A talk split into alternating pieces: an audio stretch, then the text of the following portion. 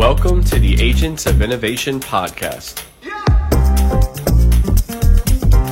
where we feature conversations with entrepreneurs, philanthropists, and artists. Okay, we are here at Fernando's Cafe in Antigua, Guatemala. It's a really lovely spot here um, and very popular spot. It's great for coffee. Got my latte over here, Fernando, and uh, you've got a chocolate shop right right here. This is uh, Fernando Arias. He is the owner and operator of Fernando's Cafe. Thank you for welcoming us to here in Antigua. Happy to have you here. Well, Fernando, um, I've been here a couple times. I've met you a couple times. The last time I was here, I had a really great conversation with you. Uh, the first time I was here, I was so exhausted because I just got off the uh, Fuego and Acatenango volcanoes.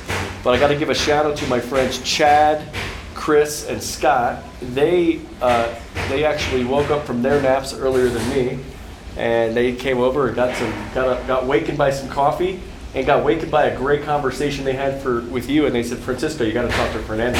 I said, I'm tired. We'll talk next time, and we did. So anyway, uh, not only was I mentally tired, I was physically tired from that volcano. But anyway, uh, Fernando, um, it's, it's a really great place. And, and then I noticed, I know we have a lot of other great uh, connections. My friend Lisa Hanko at UFM knows you, and she's known you for a while. So I, I, I hear your name a lot.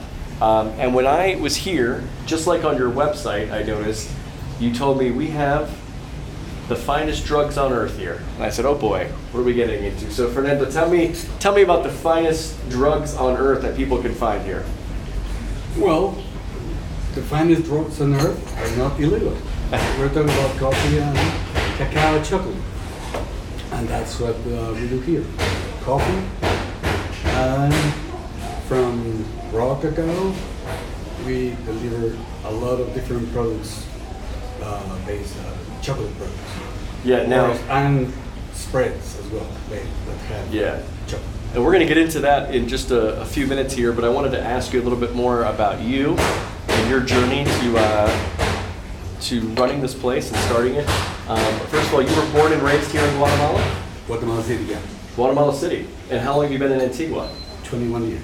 Oh wow! So just just a few years after college, right? Yeah, right. so uh, uh, uh, this is a podcast. The Agents of Innovation podcast is uh, about entrepreneurship and a lot of people who are interested in entrepreneurship. Uh, so I always like to ask people a question: What was your first job in life? And could be anything as a kid or something. And um, and then what did you learn from that? Hmm. I think I was five. Um, do you remember that? It was not a game, it was a tool. A spirograph. Do you remember them? No. The, the Oh, what? right. The what was it? Spirograph, Spirograph. where you could do Like twist? Oh no. Round. How old are you? Oh, 43. Hmm? 43. Oh, okay. Yeah. Well, Google it. Spirograph. It was something that where you could do little uh, symmetric forms and everything. So I was five, and I got one for Christmas. Or next Christmas, um, I did uh, Christmas cards. I sold all my work. and I, I made a partnership with of my father's drawing, drawing person, the one with the best handle, and he did all the Happy New Year, etc. etc. Was it five? And what did, what did you learn from that experience? Well, it's nice to have a business. I, I never made a good employee. I, I was never a very good employee, and actually, I, maybe I was an employee for two months with my father until I told him, listen, I already learned how to draw blueprints, something that is in the past already. At the time, every house had 14 different blueprints. I was able to make about 12. So instead of working for him, I was being paid according to what I worked. Well, it's good. Um, so then, what was uh, obviously from the age of five? No, no, that was, this time I was already, what, uh, 16? 16. Okay. So from that point on, um, what was your what was your career path like post high school through college and, and what and how did Then you? I, well, I started engineer, but I didn't like it. So eventually, I ended up uh, studying international trade. And for many years, and actually, a lot of what I do here can be considered international trade, Yeah. just because of the, our customers. Uh, but but uh, for many years, we did grow, pack, and ship fresh asparagus and other things that we exported. Uh, and I was never good at the farm. Plants don't listen to me, that's why I didn't want to. Uh, so my job was actually to maximize our sales by checking on the brokers or fire them when they were useless, which was very common in the perishable business. Yeah. And I finally found a perfect company that, that uh, we are still friends with, but we don't have asparagus anymore. We, we finished that in 1997. Oh wow. So when did uh, Fernando's Cafe open? 2000. 2000. So it's been here 21 years now. 21 years. Was it always in this location? Yes, sir.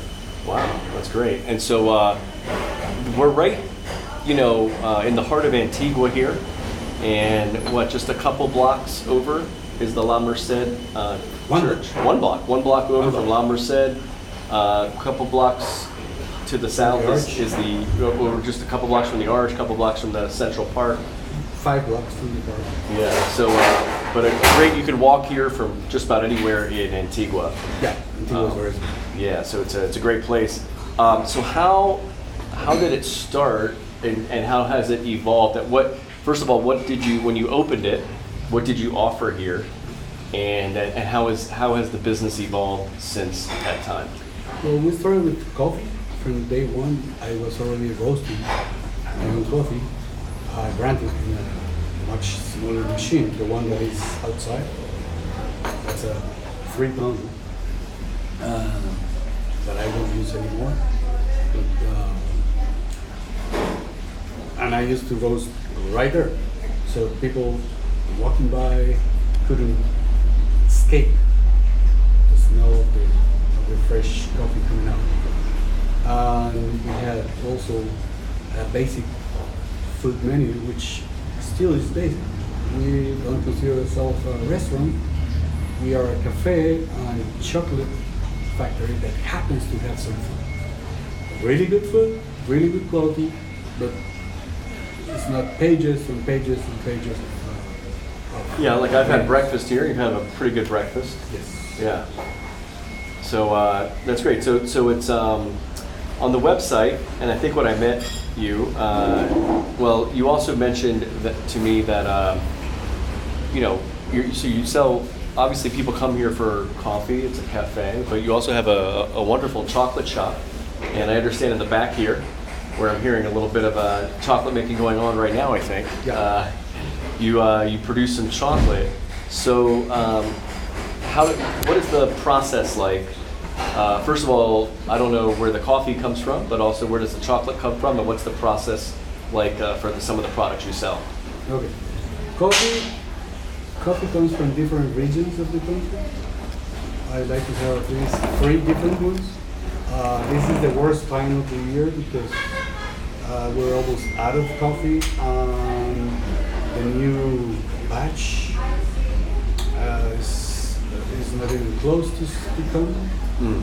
I'm guessing December, early December, maybe. Um, And is this from like? Do you have your own finca, or do No, you work no, with no, the no, finca? I Okay. told you, the plants Yeah. don't listen to me. No. Uh, but uh, I'm in direct contact with all the farmers. okay. We don't care if they are small or big, but they have to be outstanding in quality. That's what we are really demanding because we expect our customers to demand from us. Otherwise, we're just another place. Yeah. What's the point? Yeah, that's true. Um, so uh, tell us a little bit why are coffee and chocolate uniquely positioned to help grow Guatemala's, well, to help Guatemala's environment and also help grow Guatemala's economy? Okay. Well, both both crop, crop, crops share some things in common, and some things are complementary. For example, they don't share the same habitat. Coffee is good coffee is from the highlands. Okay. If you happen to have coffee in the same farm as cacao, that means that you have lousy coffee. Mm. Most likely, So- it's going to be robust. So the root of coffee and chocolate is the root the same? Like the root of the like uh, how it starts? Does it start from the same plant or are they No, different no, no, plants? no. Okay. No. Plus, cacao is from America, Mesoamerica and South America. Coffee is from Africa, Ethiopia. But when coffee came here to America, many countries, Yeah. It adapted very well to, to, to the environment. And for many years, coffee was the engine driving the economy of Guatemala. That was unfortunately forgotten by the generations coming further, coming down. Uh, until now, coffee is, uh, hmm, the situation of coffee is uh, precarious. That's because they are not paying attention to it. So what periods uh, roughly, if you have any years or decades that you can talk about where coffee was really the I strong would driver? Say, I would say from late 19th century all the way to the 60s, with maybe a couple of leeches in between. Okay. Leeches. Yeah. And then it started like a cycle of uh, about 10 years between the best price and the worst price. Wow. Uh, uh, and, and people didn't get it. Farmers didn't get it. They, they, they continue to do the same. So what caused the you're- It's kind of interesting because I feel like I, you know, as an outsider as- and who is somebody who's lived in Guatemala most of this year, um, I kind of feel like I just I keep learning about new coffee brands and there must be thousands of coffee fincas and brands and uh, in Guatemala, and so I sort of think that you know everybody loves their Guatemalan coffee, and I, when I bring it back to the states, uh, you know people love it. Uh, but Yeah. What- what was- How much do you pay for a bag of coffee? And I'm not saying a pound because most likely it's going to be four pounds. Okay. How much do you pay for that? Oh gosh, I don't know. It probably varies, like uh, 10 12 dollars. I don't know how much. How much? No, in the States. Oh, in the states, I Mhm. I don't know. Don't remember? Yeah, I don't How much remember. It's do been pay too for good long. coffee? Yeah. Uh, you know, there's not that much good coffee. No, no, no, no, no. Yes, there is. Of course there is. The, the U.S. is the, the first, the prime destination for the Guatemalan coffee, Okay. and many other countries have good coffee like Colombia, etc. Also, Brazil is the biggest supplier, and Brazil has uh, commodity coffee, but they don't sell together, nor in the same markets. So a good coffee is going to be most likely single origin, and it's going to be marketed like that. Guatemala. And maybe they, they tell you Guatemala Antigua or Guatemala Huaycatán or Guatemala whatever, yeah. Lejanas, uh, or Colombia. Yeah.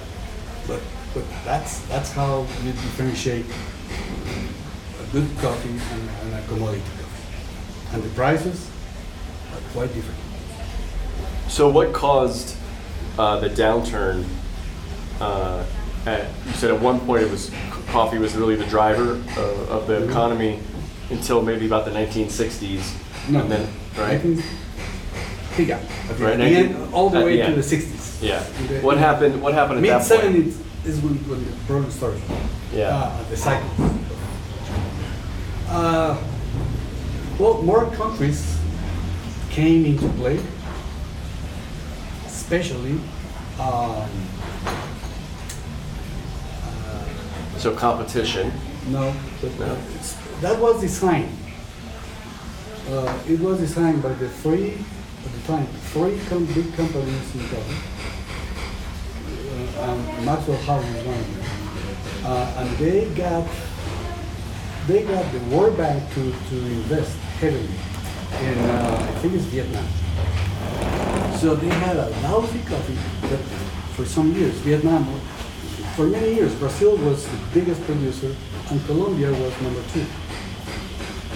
Uh, in 10 years, Vietnam some, sometimes was number two with lousy coffee, Wow. but coffee nonetheless. So that drove the price of the commodity, and that's what we what we failed to, to, to, to see. We were able and willing to accept that our coffee was a commodity, Mm. And that was a big mistake. So it kind of went for being a uh, kind of specialty coffee. What would you call it? Specialty, Well- artisanal. See, that's the point. When you buy the coffee, and you can check the good brands, you you'll see that it's specialty. And what is now the Specialty Coffee Association started with the American Specialty Coffee Association. Now it's worldwide Specialty Coffee Association. Specialty Coffee American Association. Yeah. That's, that was the original name. But that's you, the, but over there we're talking the U.S., Canada, Japan, Europe, and that's about it. Maybe That's where South Guatemalan Korea. coffee Maybe goes. South Korea. No, no, no. All specialty coffee. All specialty coffee. Not not us. Okay. Africa has an amazing coffee as well. hmm Completely different than, than the one from America. Yeah. America, the continent. Uh, but, but it is the same. The, the countries producing get basically nothing from one cup of coffee. What it says that you pay. How much do you pay for a cup of coffee at Starbucks? By the way, they should pay you to drink that garbage. How much do you pay per cup? Oh, it could be what five to seven dollars depending Okay. on what kind of coffee. you About have. three cents come back to the farmer. To the Wow. farmer. To the country, maybe five. Well, you know what's interesting? Uh, I started a little YouTube uh, travel channel when I first got here to Guatemala, um, and I was walking by. I was actually in Zone 10 Guatemala City, and I was doing a little video, and I was really what I was trying to show in the video was uh, that different that there's so that there's a lot there's a very international flavor now in Guatemala City that you know maybe people wouldn't expect. And of course, you could see a lot of outside companies, you could see some local companies, and I, I happened to be walking by a Starbucks by the Oakland Mall when I said. Oh, you know, you can get your. Of course, everybody knows you can get your McDonald's and your Starbucks just about everywhere, including in Guatemala. These are, you know, and I said something like, "These are American companies." And I had somebody on my YouTube channel that was a Guatemalan comment, comment and say, "Oh, Starbucks, that's Guatemalan coffee." And I thought I didn't respond, but I thought to myself, "Okay, it's probably Guatemalan coffee, but that money is going back to Seattle somewhere, Starbucks headquarters, right?" And, and that's kind of what you're getting at, I think. Right. So yes, I mean the It is coffee. The coffee is not. There's no coffee made in the United States. Like you're not growing. You can't. You don't grow coffee. Right. Right. You don't grow. Except in Hawaii. Oh, Hawaii. I didn't even think about that. They grow coffee in Hawaii? I haven't been there. It's one of the three states. It's not very good. Yeah, not very good. Well, it's it's probably expensive to get. It's crazy expensive. Yeah, because it's it's transported. And you know what off? That their explanation is, oh, we have to pay our farmers a first world living wage. Ah, okay. So fuck you. Yeah. We don't get to, to, to receive that. Only you. right. Right. So again, FY. So what can what can what can Guatemalan farmers do? What can Guatemala do? I don't know. What's the what's the uh, you're you're put in charge of public policy today here in Guatemala, economic policy, and uh, you want to help the coffee industry in Guatemala. What would what would you say are some of the things we, we could do here? Well, actually, I'm not it. I'm doing it. Oh, Uh, how are you doing it? Well, the the simplest way is this is like the Gordian knot. Do you know that legend? No, the garden. The Gordian knot. No, the, I don't even know what you just said. That's from the ancient um, Greek my- mythology. And it was said that there, wa- there was a big nut, and whomever was able to to to, to open it up Yeah. ruled the world. Okay. And Alexander the Great went there, saw it, took his sword, slashed it. That's it. And off he went to conquer the world.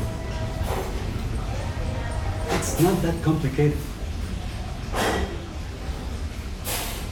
We just need to stop giving away our coffee and selling it as a commodity Yeah. and do that task ourselves. Go outside, outside in first world countries. For that I mean Europe, the US, and Canada. For the time being, forgetting about Japan, Kor- South Korea. Uh, that's a good beginning. And bring back all the added value. That's it. So, so you would sell it directly? Is that what it? Not just that, we can, we can get it here, take the chocolate, big chunks, already chocolate. Coffee, forget it, it goes to be roasted there, but us. And, and sold it there. Then, that, uh, that added value, that, that makes a big difference. So, uh, when you say sell it there, um, how would you change the way you sell it? Because I, uh, are, you, are you basically selling it to big companies now? Is that what's going on? How's it going on?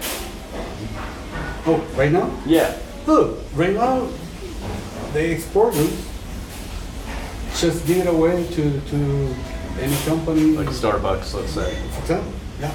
Yeah. They don't, by the way, they are not taking that much coffee from Guatemala anymore. What, Starbucks. Yeah. Yeah. But there was a time when they would take up to thirty some percent. Wow.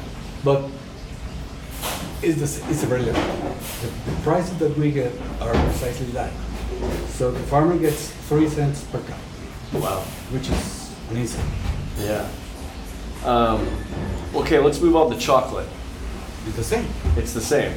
because, uh, except that with these prices, it's kind of up the hill to, to get into into growing cacao.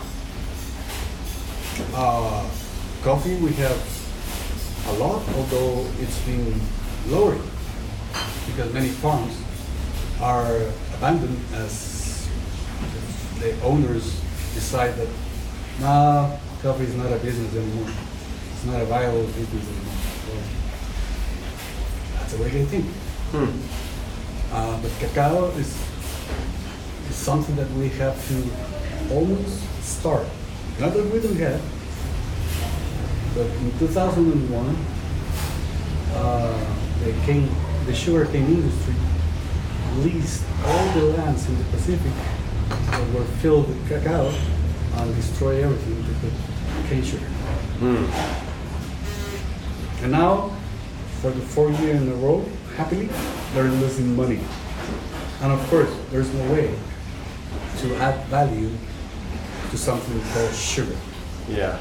There's one, rum. Rum is another value for sugar, yes. yes. But what else? That's it. So the land would be better used to grow chocolate. By a million times. Yeah. But And properly sold. If sold as we are selling right now, the, the coffee, it, will make no difference. so um, I remember talking to you before. You mentioned uh, there's a certain percentage of chocolate.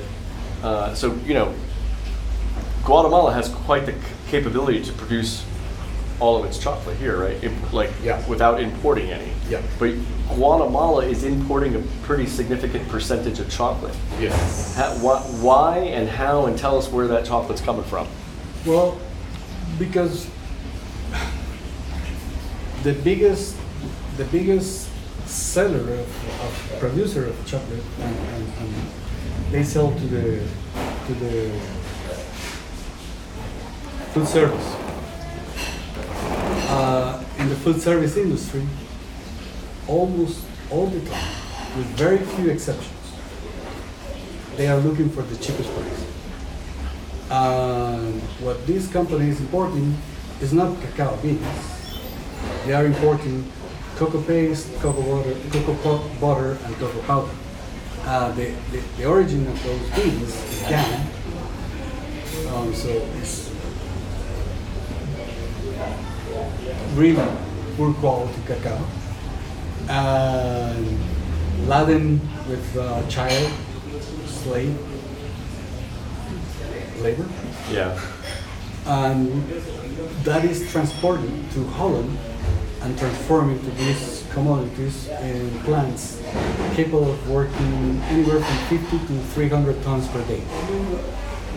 So for them it's cheaper to operate that way than to buy cacao here. So the cacao, the cacao, uh, as we explained, that's the like the plant. What is that? How do you? Uh, is that the finished product or is that the the? No, cacao is, cacao is a tree, is a tree. cacao pod is a fruit, Uh-huh. cacao seed is what you have to work into making chocolate.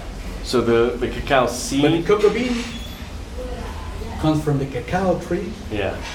And the cacao tree produces cacao pods. So all that part from the tree to the seed to the uh, bean, all that they're getting that all from Africa, Yes. and that's But not- not in not in the, the shape of cocoa bean. mm, That cocoa bean has been in, in in Holland. Holland Okay. to be transformed into cocoa paste, cocoa butter, and cocoa powder. So here, what they do is Mm. And to me, in order to be able to call yourself, I'm doing my own chocolate, you have to start by roasting it. Okay. Roasting it is the second most important part of making chocolate. So Most important, Can someone course, is the cacao. can someone roast something that comes from that process from Holland, or has it already been roasted in Holland? Oh no no no! To make cocoa paste, they have to they, they roast it in Holland. Yeah, yeah. They do all So, the process. so if someone's getting that sort of finished product in Holland, and then they're coming, somehow that, uh, that, that's getting here to Guatemala or wherever, and then they're saying, then they're, they're like making their own chocolate bar, they really didn't make their own chocolate bar. They just, they just shaped it or put a name on it or something. See, uh, this is a gray zone Yeah, because Belgium and Switzerland, were good corrupt countries, they almost forced to switch the, the, the, the definition of the origin of the chocolate from away from the cocoa itself, the cocoa bean, Mm. to the country that was manufacturing. ah, so when you hear Swiss chocolate, it starts Yes, in You can, you can find, what, what cocoa can you grow in Switzerland? Right. Nothing. Or in Belgium, nothing. But by changing that definition, now you can find Swiss chocolate, German chocolate, Belgian chocolate, anything. What the craft chocolate industry have done, which is tiny small and which probably part of it, is that we don't care. We don't care about the origin of the denomination of the country. We provide the origin of the denomination of the cocoa bean. And then there's nothing they can do because they cannot buy that cacao with the prices that they are buying and selling for. It's not a competition. I mean, a good craft chocolate in Europe, 50 grams, uh, the typical price is 10 euros. Mm. And in the States, you can check, there's so many, it's about the same, $10 or $12 for 50 gram. Now, go to Hershey. But check the difference. What do you want? Good price and, and, and, and crap inside you? Or good quality without the added uh, uh, industrial food products? So how can um, how can Guatemala, how can the chocolate industry here in Guatemala grow? What what uh, what needs to be done, and then what are you doing about it? Same. except that uh, different than coffee that we cannot roast here and ship because by the time it arrives to Europe, it'll be gone. Uh, here we can do bulk chocolate. It's ours. It's from Guatemala. And then we ship it to Europe, mainly Germany. And over there we just melt, temper, and do little bars. I don't care if that's called German chocolate or it, I don't care. It's ours. Because we have a German company mm. with all the permits to, to, to work and everything, importation and distributing everything. And then we can open one, the fir- first one location, and then heavy presence online to deliver all uh, throughout the, the whole European Union Wow. and beyond. So, okay, so here at Fernando's Kaffee, you have uh, behind us over here. There's a there's a kitchen where chocolate is made. What's the No, pro- it's not made in the kitchen. Where's it? Where's it made? It's a factory. Oh, in the factory. What happens here in the kitchen? No, we, we don't have a kitchen here. Okay, We roast in in a you're roast. roasting there. Yeah. Okay. And then we have to, uh, unlike coffee that you roast, and if you're packing whole bean coffee, you just need to blend the different degrees of roast and then pack. Uh, cocoa you roast with the shell, so you have to break and remove the shell, and you get the cocoa nibs that we have over there.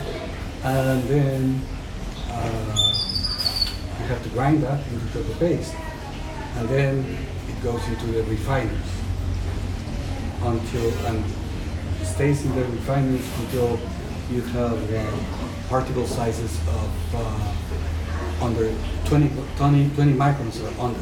Hmm. So okay, so uh, where? Uh, so you've got the cacao here in Guatemala. Yep. It's being grown. How how far from where we're sitting is that cacao being grown? Well, we buy basically from all over the country that has cacao, and basically we have two main areas. One is in the Pacific slope that we still have, Suchitepéquez, uh, Mazatenango, Retalhuleu, um, San Marcos. Uh. In the lowlands. Okay. And then we have in the north, in Alta Verapaz, but in the lowlands also, we have uh, a big part of uh, production. There's more potential for uh, regarding area because it can be grown in Alta Verapaz, San Marcos, lowlands, Petén, Izabal. And what's the process? You as an entrepreneur uh, running this company, uh, what's the process of making uh, relationships with all of those farmers and where you're getting that cacao? Well, number one, if you want to be in their good eyes, pay them right. Yeah. And that's what we do. That's at the hardcore of our model. Pay the farmers right. Coffee and cocoa. I'm really demanding about it again because of the seed. I expect my customers to be demanding. Yeah. Uh, so if I pay them right, uh, I can get into 12. And then, so from there, that that's transported to factories or a factory. Here. Here? Everything here. Everything right here. Yeah. Oh, so how is it? How is it turned from cacao to the chocolate? Yeah. Roasting, Oh, okay. taking out the shell, grinding into cocoa, thick cocoa paste, refiners to, to make the, the, the, what is called the European type chocolate, which is a term that I don't like. But that means that is at least 20 microns or slightly Okay. less than that. Uh, and then conching, which is probably the most difficult term to explain, but it's getting rid of unwanted flavors with movement and heat. Uh, and all those steps are mm, chemical changes. That means you cannot go back if you miss, unless you under roast. yeah. you can continue roasting, yes, but if, you over roast, That's, That's it. Yeah, it's That's it. over. uh, the last, only the last step, which is tempering the chocolate, that belongs in the, to the world of physics, because we're playing, you're playing with crystals. Yeah. Uh, so if you miss with the tempering, you just melt again and temper. That's why we can ship big blocks, two kilos of chocolate, uh, put it in the tempering machine.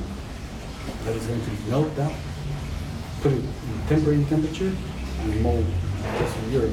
But we don't want to work with, uh, we don't want to be hand tempering Yeah. uh, the amount of chocolate that we plan to sell there.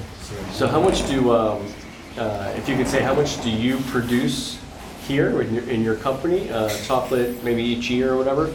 And how much um, chocolate does Guatemala produce on a, on a whole as well, if you know those numbers? I have the capability of uh, producing one and a half tons per month here. One and a half tons per month. That's uh, Capability. and everything is in metric. So it's 1,500 kilos. Okay. Uh, depending on the chocolate that we're making, we can do up to two tons. Some chocolates take more time than others. But uh, I think that we work about half our capability right now and selling basically only in Guatemala and for our customers. When you say half your capability, uh, you, your company? Yeah, right here. Yeah. So let's say one ton per month. And that's what we sell to our, uh, here in our shop. Uh, For selling to other companies, we only have one. It- It's not worth it to go to any, any chain supermarket, uh, I only have one because they're. One really- company that you sell to? Yeah. Yeah. So otherwise you sell here in your shop, uh, people can pick it up in Fernando's Kaffee in Antigua? And we export to our customers, like you saw today with uh, HR. Yeah, yeah. Um, so where are your cu- where are your customers all over? These are individual Well, customers. I- we could be shipping worldwide because DHL goes worldwide. But Uh-huh. the thing is, uh, with all the restrictions and all the, we are only shipping to the US. and Canada. Okay. Now um, we're probably going to air this podcast after Christmas, Mhm. but um, we're sitting here, you know, two almost two months uh, before Christmas, and uh, there's a lot of supply chain issues going on all over the world, including in the U.S. Um, and of course, people are just so uh, concerned about getting their Christmas gifts on time, right? But uh, is that affecting you at all? Uh, will that, in terms of how people can get chocolate, uh, maybe maybe people, let's just say customers in the United States that might uh, be wanting to order some kind of chocolate gifts or something for Christmas uh, or for anything, really? No, no, because. Because we DHL goes we direct. DHL, and they have their own planes, they have their own trucks, they have their own logistics. Uh, So no, actually, uh, Yeah, so you're not depending on uh, like chips Of or course, things we're like going to that. be affected by the prices of fuel, Yeah, uh, and that, that's going to be, that has to be passed to the right. consumer. So no other way. DHL is at some point, if they haven't already, raised the prices on They- shipping because They, of the they, fuel. they right? adjust the prices up or down Yeah. every month, Wow, so you see that? but that's blind. They take the, the price of the, of the general fuel, Yeah. because they, it's a different fuel to fly, for planes and for trucks. Uh, um, and they do it with uh, official data from the last month, and they are just accordingly. So I know that comes Monday, Yeah, and the, that is called the fuel surcharge. Yeah. I know it's going to go up. yeah. That's why I was And then you'll, rushing. you'll likely be passing that on to the Of course, consumer, right? have. Yeah. So, um, okay, so um, we talked about the amount of chocolate you produce, and uh, the way that Guatemala can um, can stop importing so much chocolate and produce itself as, uh, and export chocolate to places and maybe really compete with some of those other places. Um, what is your plan, and, and can, can people invest in what you're doing and be part of it? Uh, well, yeah, as, as I said, uh, our goal is to to have the whole supply chain under our supervision, from the bee to the consumer, even more so than now. No, no, pretty much like we do now with DHL, except that we are going to be in a country that is willing to pay for the same 50 gram bar that we sell here. Well, we sell that uh, to the States, that, that includes the shipping, Right. for $5. They are paying for that $10 plus shipping. Oh wow. So in the states, the chocolate is about I mean, Kraft. cr- The craft chocolate that you're selling to the states uh, is twice as much as if they walked in here and bought it, plus shipping. Well, if they come here, it's three times more expensive because here is around $3 a change. Okay.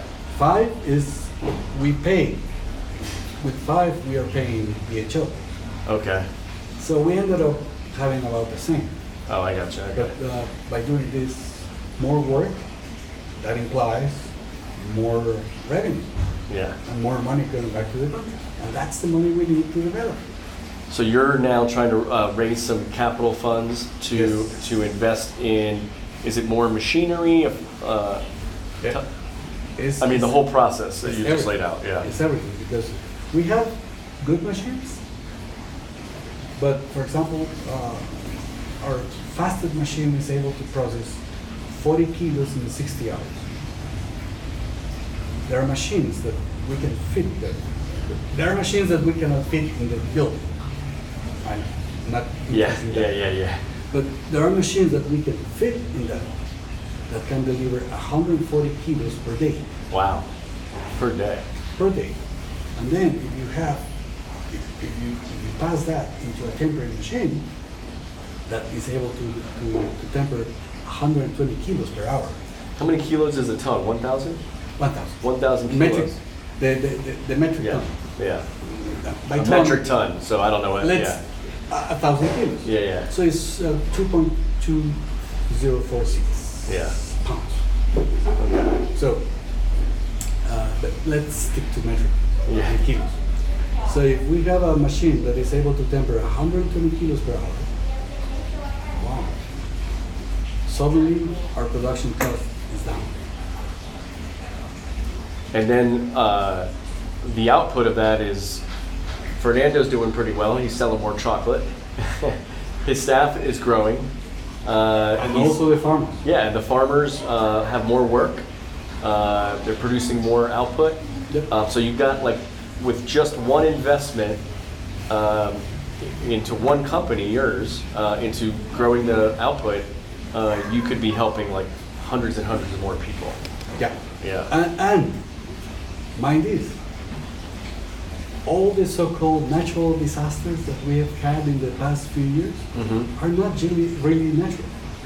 We are making it by destroying the land, the trees, Yeah. uh, s- uh, sending the rivers to a different place so they are not running under the mountains and everything. Uh, all that is the cause of many of the environmental problems that we have.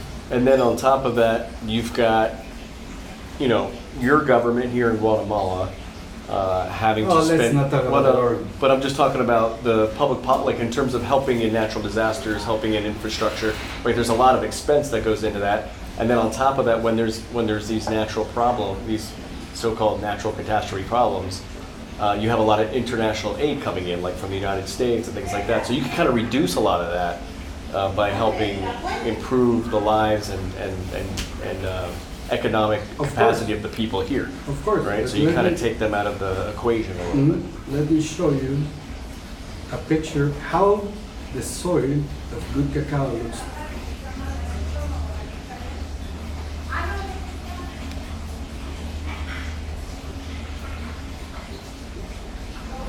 because if you if you have that, So it changes the soil. The, look at that.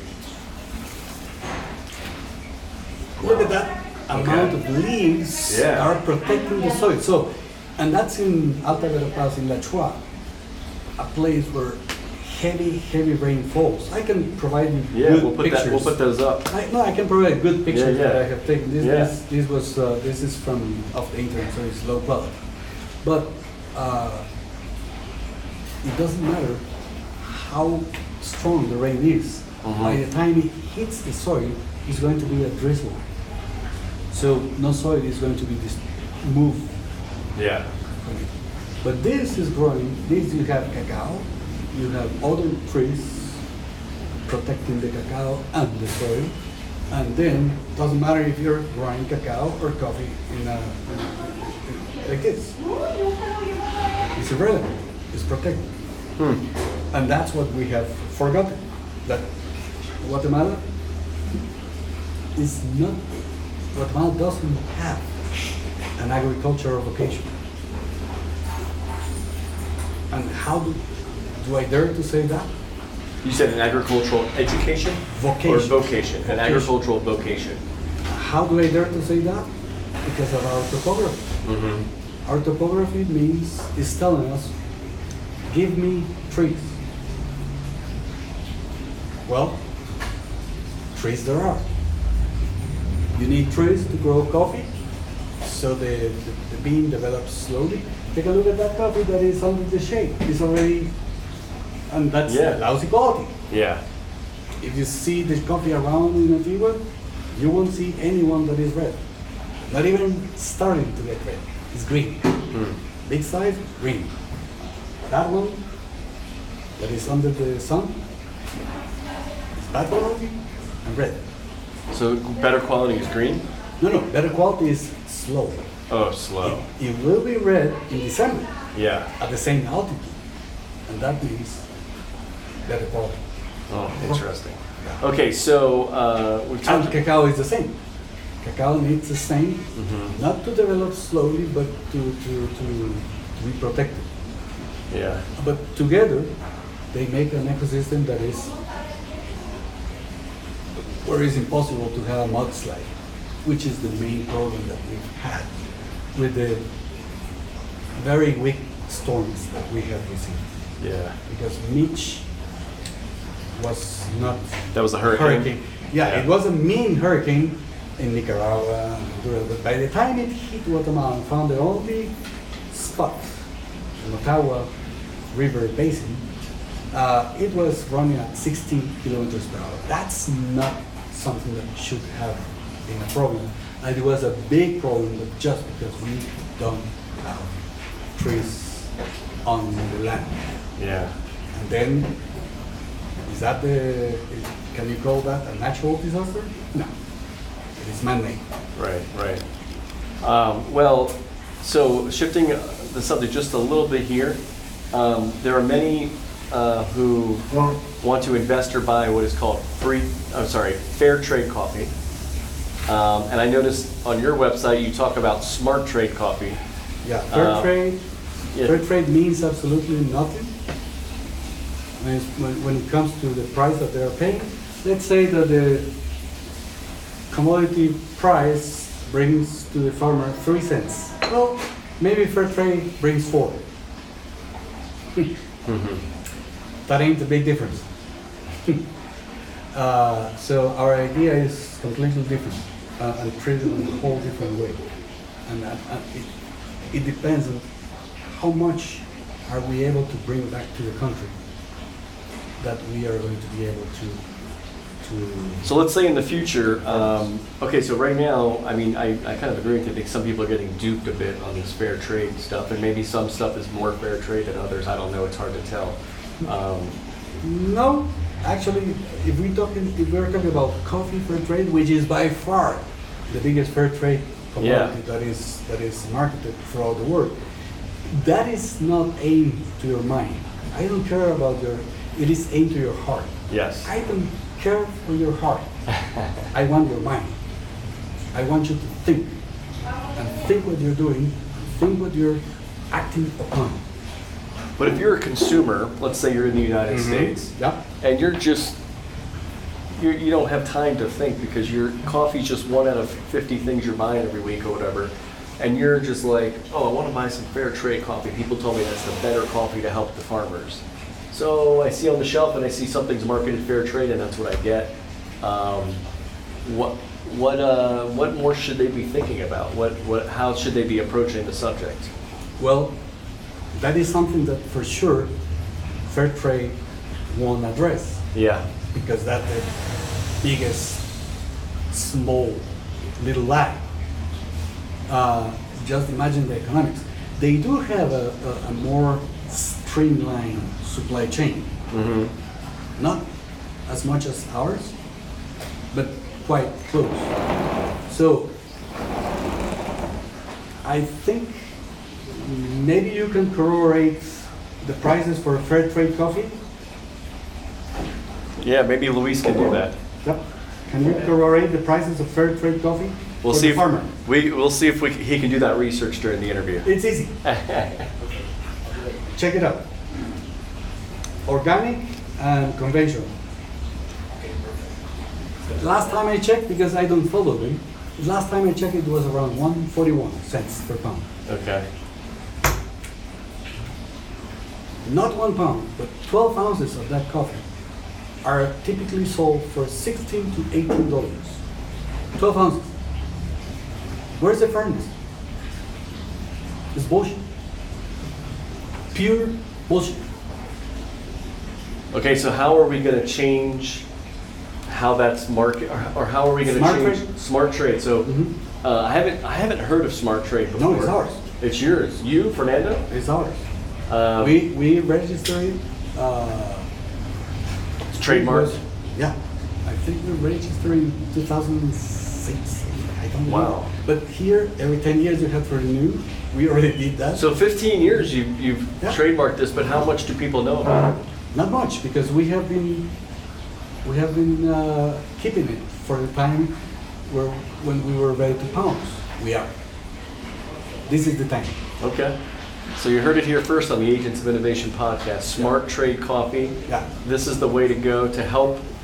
Tell me what exactly does it do the best? Okay. First, And is it just coffee or is it also with chocolate? Smart Trade.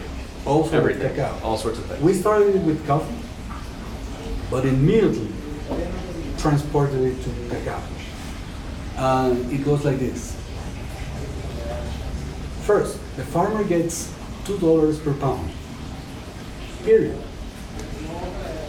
We are not going to obligate them to pay dues that fair trade does. The farmer has to pay. And, and fair trade gets about 141 a pound, is that what you're saying? 141, the farmer, they have to pay something. But they also, and that farmers. They have to be certified. That is another. Oh, issue. to kind of get into the. Yeah. Yeah.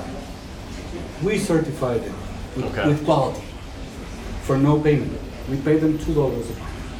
And then, well, when we sell here, it's very easy. We roughly we sell the coffee for seven dollars. So two dollars uh, to the farmer.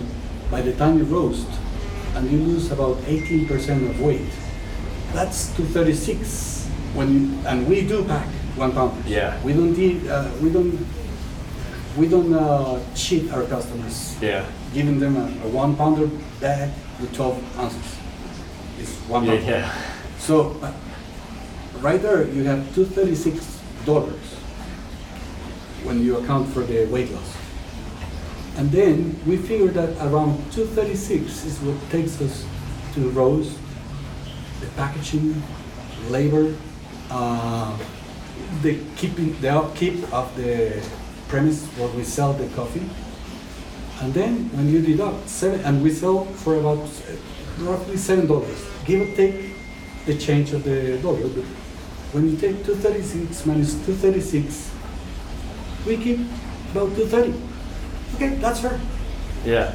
Then we can say we are getting exactly the same as the farmer. Yeah, that's that's fair. That's a lot.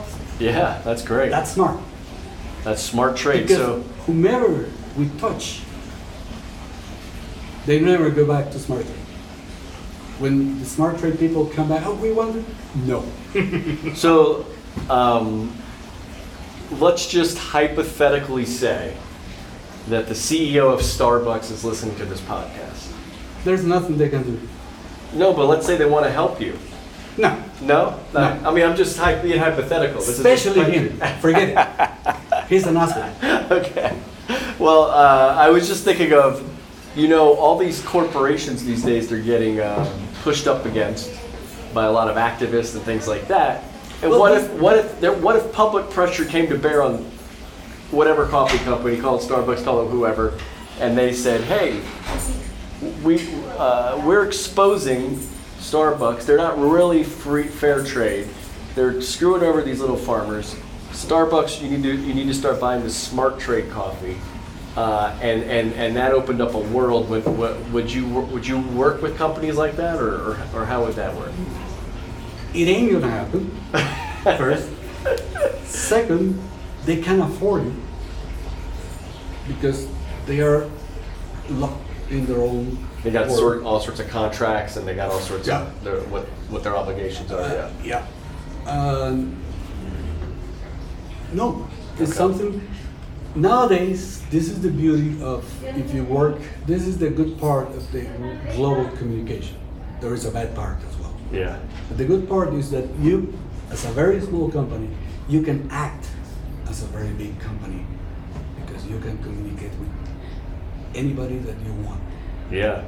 That's true. and you can target y- your audience. So let's say Extremely someone's well. someone's listening now and they're interested in either investing in Smart Trade Coffee or buying it as a consumer. Um, I mean, where should they go? What where they just come to your website? Yes, and uh, or they can. We have uh, social media. It is, Okay, uh, that's Fernando's Kaffee with a K. Yeah. K A I, F F E. I'll give you. We'll put it on. We'll put it in I'll the give show you notes and different- everything. I'll give you a different. Uh, we have several, but uh, uh, Monica upstairs is the one that handles all that. Money. Um, so. I'll That's ask fine. her- Well, we'll get- we'll ask get her to that. bring Um, all the our social media so you can. Yeah, we'll you put we'll put browse. that here in the uh, the show notes uh, wherever people are listening or watching. So they and can we get have to it. we have a presentation in English. Okay.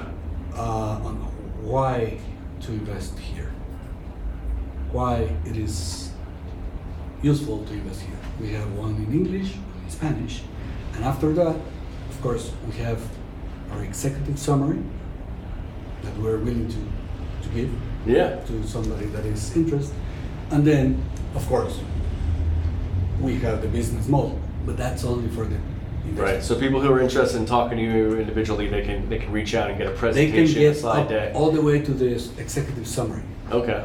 And if they invest, they get the business plan. So uh, last couple questions here for you. Uh, if someone wants to open a business in Guatemala, such as a coffee shop or a chocolate shop, and I'm not trying to create competition for you, but any what what advice would you have for uh, any any aspiring entrepreneurs here in Guatemala? Well, you have to be ready to work hard Ready to work hard. uh, and love what you do because if you're going to be working hard and long hours, and for example, in 21 years, we work here from Monday to Sunday. Only to this time, because of the situation, we closed at 4. Our regular hours were from 7 to 7, from Monday to Saturday, and from 7 to noon on Sunday. And most holidays we would work, including January 1st, December 25th. Of course, less hours, from 8 to 11 in both cases. And I told them, if you go out and get drunk, don't bother. but if you want good breakfast and you're able to have it, we're here from 8 to 11. Uh, now, Fernando, do you have any uh, favorite books that you like, especially some that might be helpful to uh, aspiring entrepreneurs? Books. Mm, No, No, nothing, nothing you want to recommend, not or just something that's been influential or impactful for you in your life.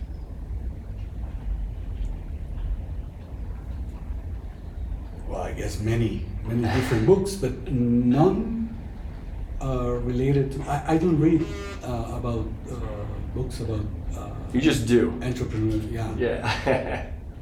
learn a lot about what you do. I learned, I read a lot of books about how to yeah. coffee and how to chocolate, and I still do. And there's videos as well. Anyway, but that that that doesn't mean that I that that will give you the drive to withstand that.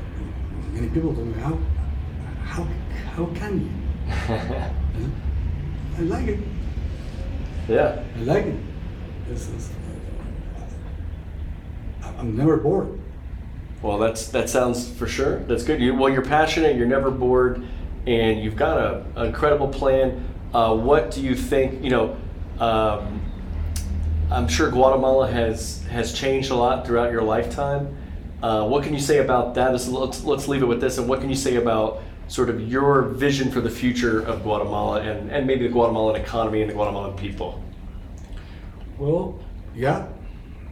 It, during my lifetime, Guatemala has changed for the worse. For the worse. Yeah. What do you mean? Uh, for example, when I was a kid in, in elementary, I remember vividly uh, the final ex- exams every year. We would go out, it would be raining, it was October, like around mid October. And it was raining, heavy, heavy rains, and we didn't have any mudslides Hmm. any. The only thing that we had in the Pacific was bridges destroyed, but that was because the bridges were too narrow, Yeah. close to the to the to the river. So as soon as they extended that, that finished. But then we started having mudslides all over the country, and we didn't have that. And every year it's worse. Wow. And worse and worse. And is that because of the way people have kind of abused the That's because of the monoculture cultivars. yeah. Cane sugar has a lot to do with it. Cotton was before, and just so you know, the last lands that were used to grow cro- uh, cotton are still sterilized. And they still have about 20 more years. And the last time they used, correct, was 1989.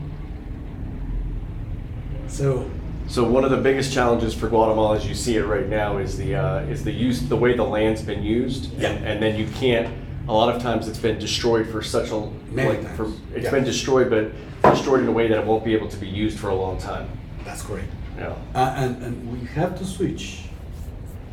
Uh, I, I mean, we have great plains to grow our delicious vegetables They're top quality. Yeah. But you're not going to grow vegetables in, in, in something like, that looks like this. On a slope. Yeah. Over there, you grow. You can grow cacao or coffee, protected by the trees. Diversity in what is called in Spanish. Uh, hmm, what is the name?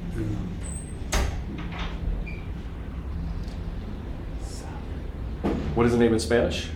hmm, I'm trying to remember. Oh. Oh, Sistema Agroforestal or Agroforestry System. Okay. That's what we need in Guatemala. Yeah. Well, so people need to invest in agroforestry system because you're going to create trees, more trees that can then help produce more uh, crops. Protect the soil Which, yeah. and then produce and, and, and money. Because a good farmer of cacao, this guy, I'll Yeah. show you, he's able to produce two tons per hectare. Wow.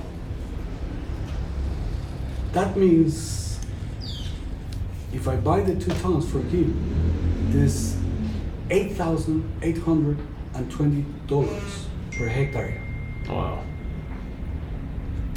and a hectare is two point five acres.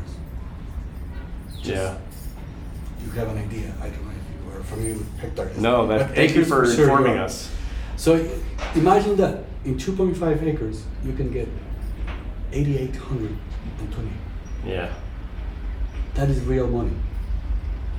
And not just that. When you see the presentation that I'm sending you, from the money that is coming back, we are willing to invest 30% of that money in partnership with the same farmers of coffee and cocoa. Roughly aiming to half and half. This, the companies are going to be 51 49 because 50 50 is a losing proposition. But the, the, the idea is that we provide all the money and they provide all the work.